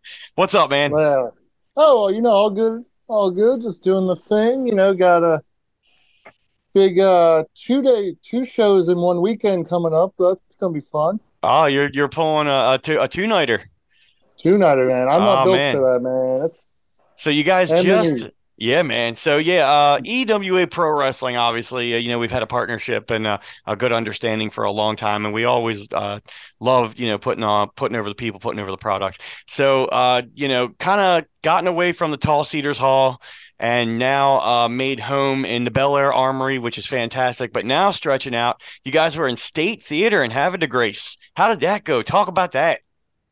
uh went very well actually. I was uh I'm always pessimistic coming into a new building, but uh they the fans came out, they had a great time. Uh they're excited for more and they're gonna get it. So we're gonna be there pretty much monthly for all of this year. Wow, that's pretty good, man. So, uh, you know, it, it's all about you know getting yourself out there and making something of it, and getting getting the guys on the roster to get some work in and tell some stories. And you know, with with EWA Pro Wrestling, there was a point there where we were, you know, maybe doing six shows a year, uh, maybe once every couple of months, and you know, it's hard to keep stories going sometimes uh, when you have that much lag in between. But I mean, obviously, obviously there were reasons for that, but now um not only do you still have Bel Air Armory, but you got you know state uh state theater and Havre Grace, and you said you're running two shows, so that's going to be the Sweet 16. Am I right? Yes, sir. Two two night tournament. It's going to be uh, the first round's going to be in Havre de Grace, eight single matches, one on one matches, and then the next night it'll be two fatal four ways, and the winner of those two will face off in the finals. Man, that's great. And that's awesome. And the Sweet 16 tournament's been a staple of EWA Pro Wrestling for quite a long time. Um, had the pleasure of, of, of announcing winners and holding up the trophy and and uh, you know uh, raising the hands of the winners as a referee, something like that. That that is great stuff. So, tell us what uh what's uh what's the big thing that we should be looking for in EWA Pro Wrestling right now for J- JT Wrestling and, and and the Fit Ugly listening in as well? What should we be looking for? Who who's the champions? What's the stories going on? What's happening? Well, I'm going to break some news. We haven't actually officially announced it yet, but Breaking news on the Dirty Ugly Wrestling podcast. I love it. Go ahead. In. Go ahead. so the EWA Heavyweight Champion Tomahawk hmm he wrestled Grizzlyo in the cage uh, in January, but Right. Grizzlyo's brother turned his back on him, causing Ah. Grizzlyo to lose. So we we decided to up these stakes this next one, bigger than a cage match. It's going to be an I Quit match. Oh boy. Oh man. So the only way someone can win is if they get their opponent to say I quit. So there's going to be no flukes, no roll ups, nothing. It's got to be straight up. Make your person give up. Make your opponent give up.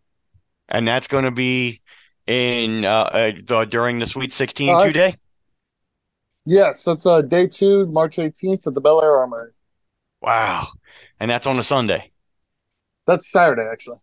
Oh, Saturday is March seventeenth, uh, and uh, so there's Fri- so there's Friday and Saturday that weekend. Right, right, right. I gotcha. you. Okay, okay. uh, we have it a great. That's pretty cool, though, Uh, and then we got uh, new Maryland champion Hamish Stewart, uh, formerly one half of the Grimy Scots. Uh, Yeah. He just won the Maryland title. Going to take it back to Scotland. It might be all painted up in the Scottish flag next time we see it. I'm not not sure what's going to happen there. uh, tag team champions are Art of War. They've been champions since uh, what was that September? I believe. Mm. Uh, they beat the Black Magic Forts. wow. And then uh, we got Cruiserweight champion Saul Esparza, who's held it for over a year now. Ah, Saul. Gotta love Saul. Uh, you know, he uh, I love chasing him around the ring. You know, that's that's a that's an interesting thing. No, that's cool, man. Just to see all all these uh all these young guys, all these local guys, uh, you know, getting getting an opportunity to work it, an opportunity to perform in front of live audiences over and over again. Uh, and this is this is great. And uh, EWA Pro Wrestling has been around for more than 20 years. Uh, doesn't look like it's going anywhere anytime soon. And uh, that's that's great stuff. And are you still uh, kind of wearing the green jacket once in a while, or just holding the pencil, yeah. or what? What are you doing? Oh yeah, I got my Versace boys. Make sure you get that with three Z's because we put all the girls to bed. wow. Now that's that's right. Um, yeah, so yeah, I'm still doing the thing, going to lead them to glory. Sooner or later, we'll get there. That's fantastic, man. And and this is uh still got the school going on there down in Dundalk as well. Yes, sir. The EWA Pain Factory still running at least three nights a week, sometimes more. The Pain Factory. Oh man, so it, there's a lot of good things happening with EWA Pro Wrestling. Very consistent. Uh, lots of new talent, lots of different talent, lots of people wanting to come in, lots of people getting chances. This is this is great, and uh, the EWA universe is following you around. Yeah, we, we definitely have had a lot of new, fresh faces. Um, Hamish of the Grinding Scots has a school as well, so some of his students have been breaking through. Uh, Beefcake, Jägermeister, Jägermeister. It's not Jaeger. Ah, Did I no, get that right? Jagermeister. Okay. He's gonna yell at me if he hears that. Uh, yeah, definitely got a whole whole crop of new guys coming in that are hungry and thir- thirsty for more action. So we also do have some shows this summer in the at Key Brewery in um, the Dundalk area. ah, So oh, and there we'll will have there be outdoor shows- shows, right? Yeah. Yep, they're going to be. Uh, it's in conjunction with uh, metal festivals that they do there. Metal. I'm not too familiar with the bands to be honest, but uh, it's rock and wrestling. You know, perfect fit. Been since the '80s, of course, and Heck yeah. That's great. Well, definitely keep us all informed, and we, we will ha- be happy to share and, and post and and you know push the product, and that's great. And I, and I once I get uh, through my physical ailments as my uh, old ass gets older, um, I will I will love to connect with you again and see what I can do. Uh, anything that I can do, I always uh, love coming home again, and I always appreciate the open door. So, um, that's that's a lot of fun. And I see that uh, good old Jesse O'Ryan is still hanging out. The Dark Horses are still at it. Uh, you know, my my boy uh, Siler is still going strong. Siler Mason, and uh, you know, faces that have been around a couple years, a lot of years, and then even more. So that's great. So an I quit match with the Dark Horses, and and it's got to happen. Will that be it, or will they continue to go at each other? What do you think? I, I personally, I, if this gets too far, we might have to shut it down. But uh, I can't with those guys. I can't tell them when to stop. Mm. They will- they'll stop when they're ready to stop, and they'll tell me that themselves. That'll be up to them. I gotcha. All right. Well, hey, this is uh, go great with EWA Pro Wrestling. I'm going to switch gears just a little bit. Uh, the Fit Ugly, JT Wrestling. We want to talk about something we have not yet talked about on this podcast, but the reinvention 3.0 of the XFL. And I figured you'd be the perfect guy to talk to about that because I, I don't know. I know you were around for the second uh, installment of the XFL, but when the first installment of the XFL came around, did you go? Were you a fan back in the the late '90s? There. Yeah, I mean, I watched the first game like I think everyone else did, and then I just turned it out. It was it wasn't for me. I wasn't even a big NFL fan at the time. Like I watched it, I watched my Packers, but I wasn't Okay. as diehard as I am now. And I mean, we didn't have a team that was somewhat local.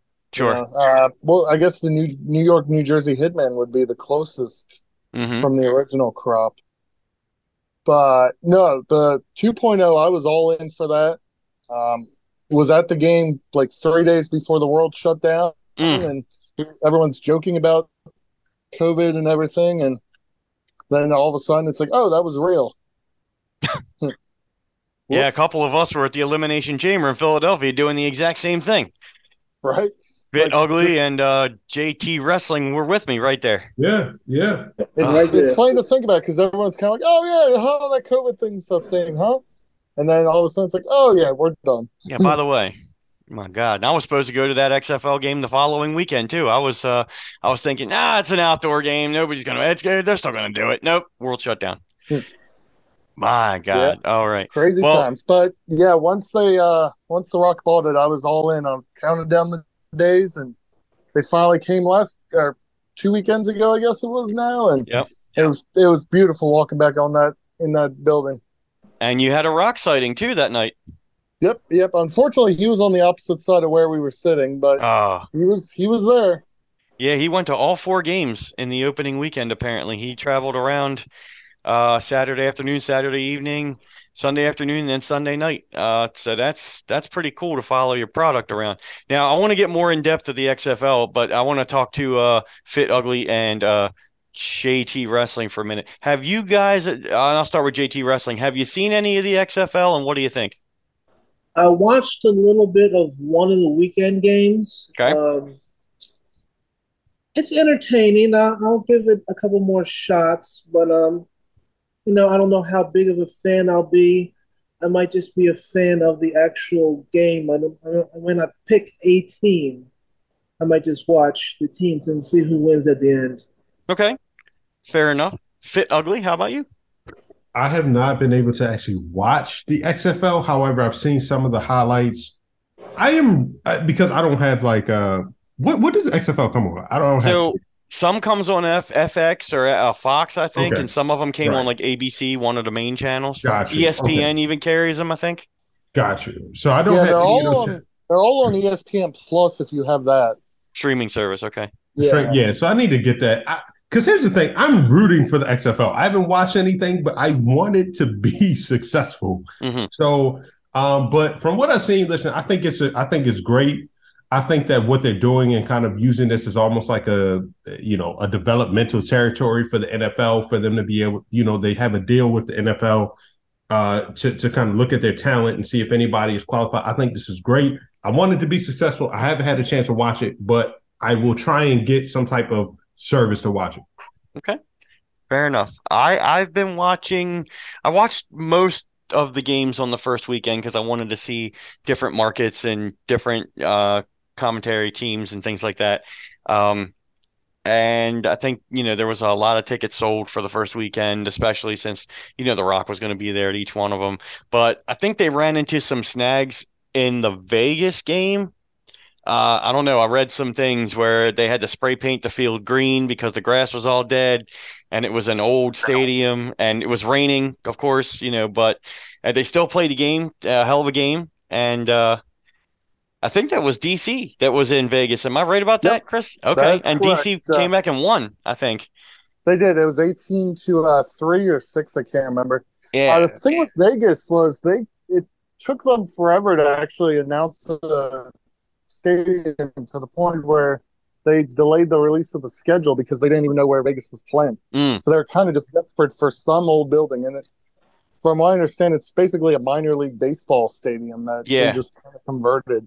So I don't know if they'll stay in Vegas permanently or what the deal is, but that was not a good look for them. That's for sure.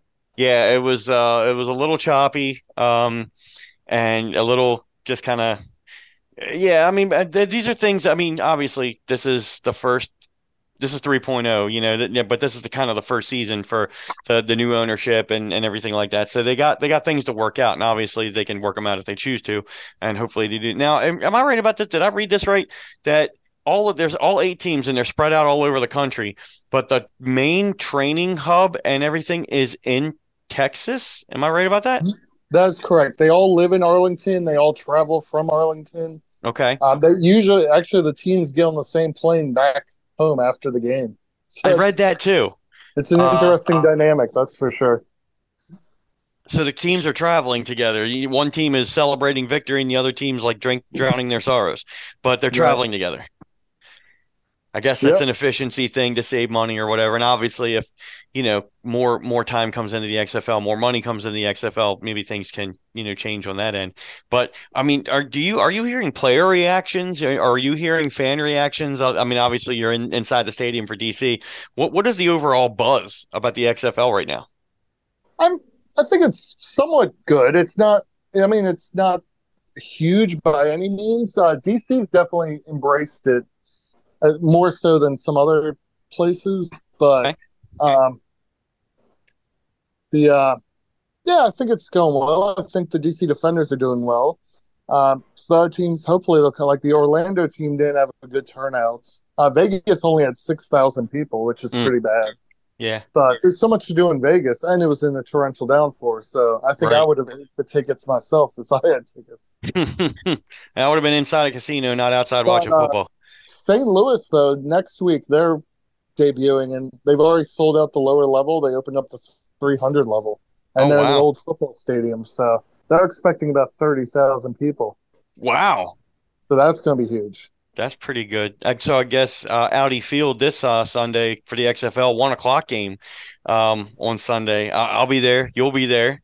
Um, Yes, sir. I don't even know how much that that capacity for the Audi Field holds. What do you think? I think it holds 13,000, and I was actually looking at tickets today just because of uh, curiosity, and there was a there wasn't much left. Really? uh, I mean, probably a good thousand or two left, but that, they could easily push it to a sellout. I think. Wow, that's pretty cool. That'll be interesting to get in there and see that. And uh, weather looks relatively promising for March uh, that weekend. Hopefully, keeps it that way. And the Defenders DC are undefeated right now, two and zero. So I think they're playing uh, St. Uh, isn't St. Louis undefeated right now? I think. They are. Yep, the only Oh. two undefeated team. Oh no, I'm sorry. Uh, the Houston Roughnecks are undefeated too, but the only two undefeated teams in our division. So We have a division right, and there's Yep. eight teams. There'll be ten weeks and a championship at the end. yep, there'll be uh, two playoff or two two teams make the playoffs, and then one championship game in San Antonio. Gotcha. In the Alamo Dome. The Yep. home of San Antonio's team and the home of the Royal Rumble three times. Yep, yep. I went to the one in uh, I guess 2017. I think it was. The I love San Antonio. La Alamo Dome. That's great. So the XFL's got a shot. You know, we'll see if we can get through an entire season. I think the first XFL 1.0 went through. I think they got through two seasons. Am I right about that? No, they, they wrapped it up at the end of the first. But oh, they, did. Get, okay. did get a championship. Okay. So w- one full season, one COVID season, and now post COVID. Well, yeah. Okay. So we'll see what happens. Hopefully, we'll be coming on and talking about the XFL uh, being a success and getting renewed for a second season, and uh, that'll be that'll be interesting. And I'm glad glad you're a fan. Glad to see uh, you out there supporting it. I'm I'm definitely going to go to one game, and we're going to check it out. I, I was supposed to go to an XFL game three years ago. COVID stopped it, so I got to get this under my belt. Right. It's definitely it's like on TV is fun, but live and in person it's a blast. It reminds me of uh, like a college football game where everyone's going crazy. Yeah. Um, and they're going to unleash the beer snake, from what I understand, so there won't be any lemons thrown on the field. Ah, the beer be snake. good. Tell us Yeah, about the beer snake. beer What is the beer snake? I mean, I don't get it, but it's basically there's a general mission section, and those dudes get so drunk they all collect their beer cups and stack them in, into each other until it's so large it goes from the bottom of the section to the top. So Oh, it's man. a lot of beer cups. Man, this is this is uh this is interesting. How how is it down on the field level where your seats are?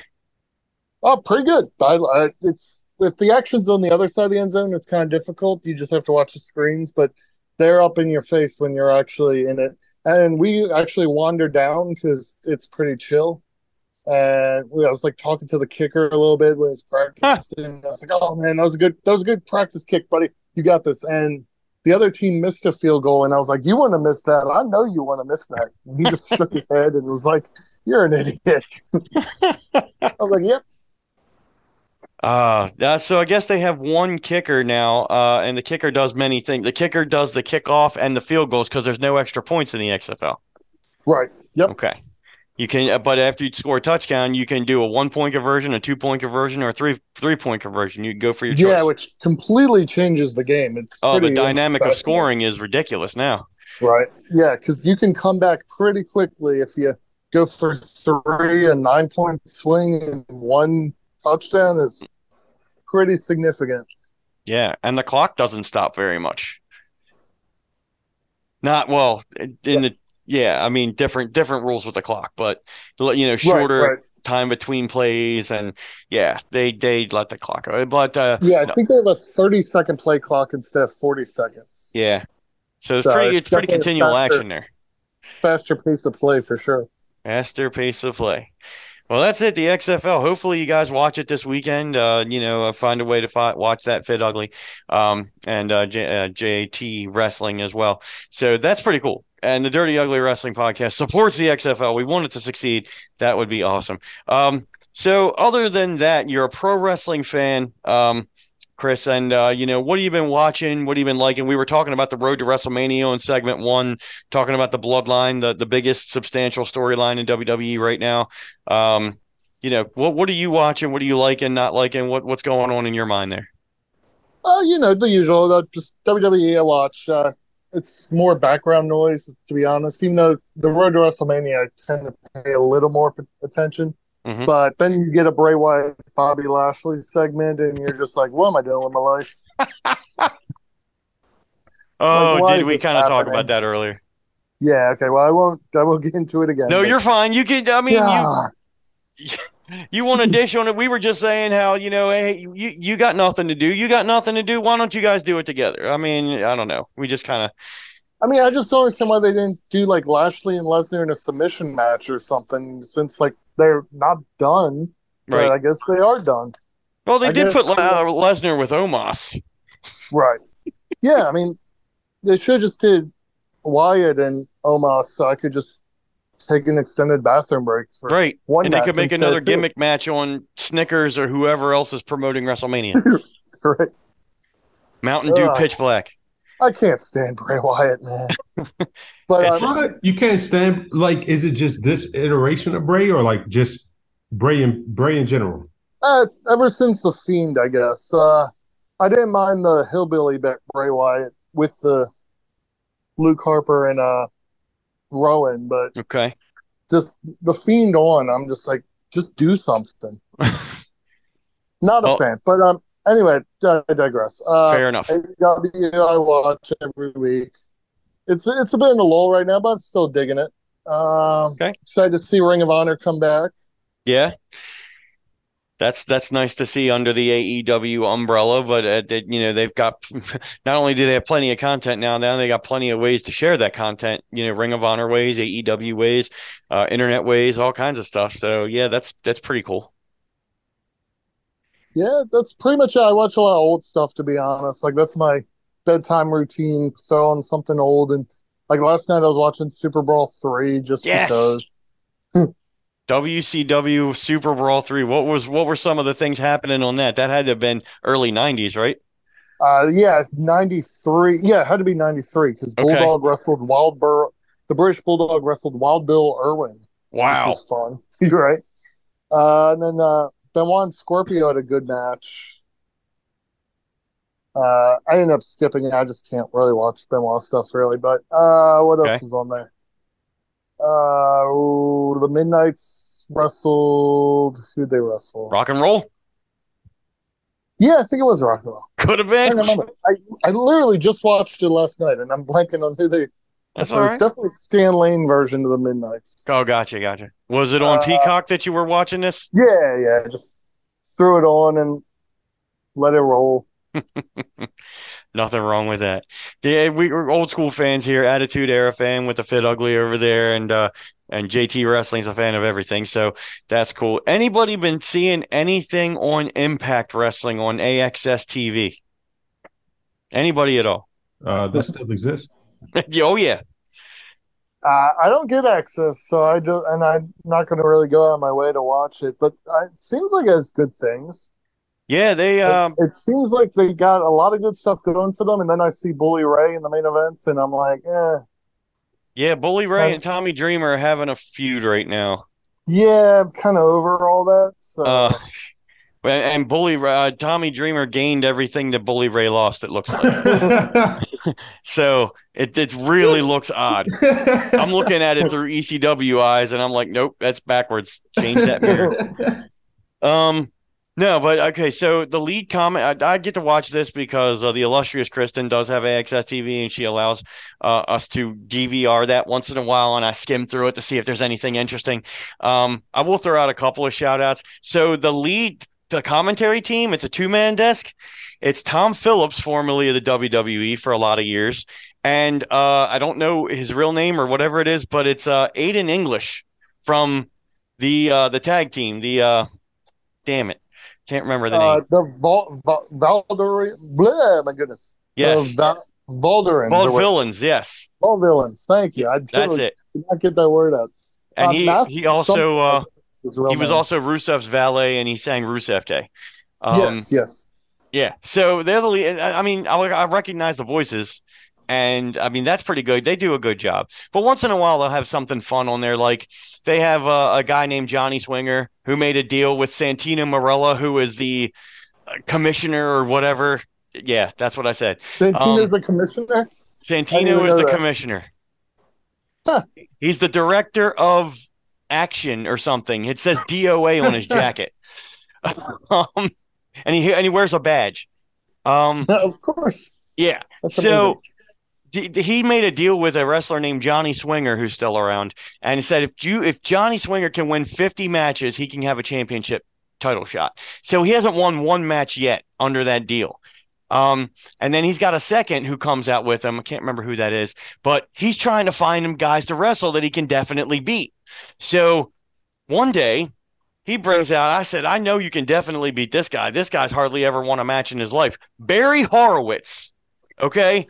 63 years old, can barely walk. Uh, he's still slapping himself on the back. Came down to the Jewish music. I popped. I mean, I, I enjoyed that. He didn't move around at all. He uh he did a roll up at the end to beat Johnny Swinger one two three. So that might have been the second match he ever won in his career. But um, he it was he was looking rough, but it was fun. Barry Horowitz, uh, he could go in the WWE Hall of Fame. I'd be okay with it, but it, he's been an enhancement talent, jobber, whatever you call it, forever. And they gave him a little storyline in the mid 90s, but he's literally 66, 60, whatever years old. But that's what Impact does, things like that. Then they also had uh, Crazy Steve, who has been there for quite a while. He used to be with Abyss, and Abyss is now he's an agent for the WWE, I believe. Um, and big hardcore guys, and taking on a guy named Trey Miguel. So it's Trey Miguel and Crazy Steve in a Monsters Ball match, which is like their big hardcore match. And uh, we're talking blood, barbed wire, thumbtacks, fire uh, on AXS TV, not even on their pay per views, which they still have. Uh, so they, they're putting out some interesting stuff once in a while. I would say if you have the opportunity to give it a look, you know, doesn't hurt. It's all, it's still pro wrestling. I say the same thing for MLW wrestling, which is on uh something uh some other television show, but they, they're kind of several months behind. But they've got real one Enzo Amore, not called Enzo, but it's real one. He's in there. Um, you know, they've got British Bulldog son, Davy Boy Smith Jr.'s in there. A lot of different things. Basically, it's the extension of what Lucha Underground used to be. Anyway, I went off on a tangent, but I wanted to get show some other love to some other pro wrestling. There we go. Yeah, I definitely need to catch up on Impact because, like I said, I always hear good things. Just only so many hours in the day, I guess. I, right. know uh, MLW, I think, is on Reelz now. Might be Reelz, yeah. Might be real. Same same uh, channel that the Heels uh, show came on. Oh yes, yes. I only I never finished that. I need to finish that. You you do. You should. It's good. And I want to throw one shout out to AEW because we really didn't talk about them. I know we're getting counted down here. Um, they uh, MJF is the champion. He's facing Daniel Bryanson, Bryan Danielson. Sorry. So Uh, let me a ask you guys this. I'm, I'm gonna interject real quick. I know we're on the do right- it. I've heard that I have not been able to watch much AEW, but I've heard that this MJF title run has not been great, and that AEW seems to be a bit floundering with MJF at the helm. Can anybody speak to that? It's a little flat because he's not a champion that uh, shows up every week or wrestles every week. He's 26 years old and he's basically uh, kind of letting his opponents do the work for him right now. We'll have to see how he'll perform in the Iron Man match, but I got to agree with that. Anybody else have an AEW opinion before we get cut off here? No, I pretty much agree that he that MJF is not doing much. Um, I disagree. Yeah, they need CM Punk back, man. I'm telling- I don't care. He can punch people. Don't ma- don't affect me none. What's it got to do with me? Bring him back. so let me ask. So let me ask this: if MJF was such a huge character, wh- like, what does this say about MJF? Like, why is he not able to be the heel champion that like a Roman Reigns has been? Considering he was the biggest heel, and I would say almost all the wrestling business. I just don't think he needed the title. I don't. I just think he needed to keep doing what he was doing, and uh, other people carry the load with the title. Um, he, you know, I think it was a little too. I won't say it was quick, but I mean, he's young. He's really young. I, I just don't think uh, he needed the title with what they're doing. Yeah, I don't know if I agree with he's floundering. I think he's doing okay, but they're not giving him much to work with. Like he Right. doesn't. I don't think he's he's defended the belt one time against Ricky Starks. Right. Uh, they've let him do some promos that were kind of out of le- completely left field. Just they're not really playing to his strengths. We'll just have to see how it works over time, if it works over time. And uh, they got a pay per view coming up this Sunday. As a matter of fact, it uh, we're it's after our XFL game there, Chris. So uh, you know it's that night. So if you want to uh, sh- ship out 40 50 dollars for the pay per view, Revolution or whatever it's called, you can watch that. Um, but anyway, you, you, big, big ugly, you're right. Um, it's it still remains to be seen. And what also remains to be seen is the Dirty Ugly Wrestling podcast. We're going to be back with episode 114, and we're going to be back during WrestleMania weekend. We're going to be recording live during one of those nights of WrestleMania, uh, and we're going to be talking about uh, WrestleMania stuff and then uh, moving forward and just kind of having a good time, just like we did for the Royal Rumble. Uh, at that one point in time, it was great. Um, but you know, it's uh, it's been great. Bubba Sparks, uh, Chris, Vinny, whatever the hell you want to call yourself. Thank you, sir, for joining us. Um, Bubba sucks. I we like it. appreciate you Thank very much. you. J- JT Wrestling, thank you for joining us. Not a problem. And uh, Big Ugly, this is great. I appreciate you doing what you do. This has been a lot of fun. I'll send you some uh, pictures. You'll post some stuff, and we'll SoundCloud, Stitcher, iTunes, TuneIn Radio. We'll tag everybody. It'll be great. Absolutely. All right. Thank you to the listeners. We'll see you next time. Three, two, one. Deuces. Deuces. That's right. Two.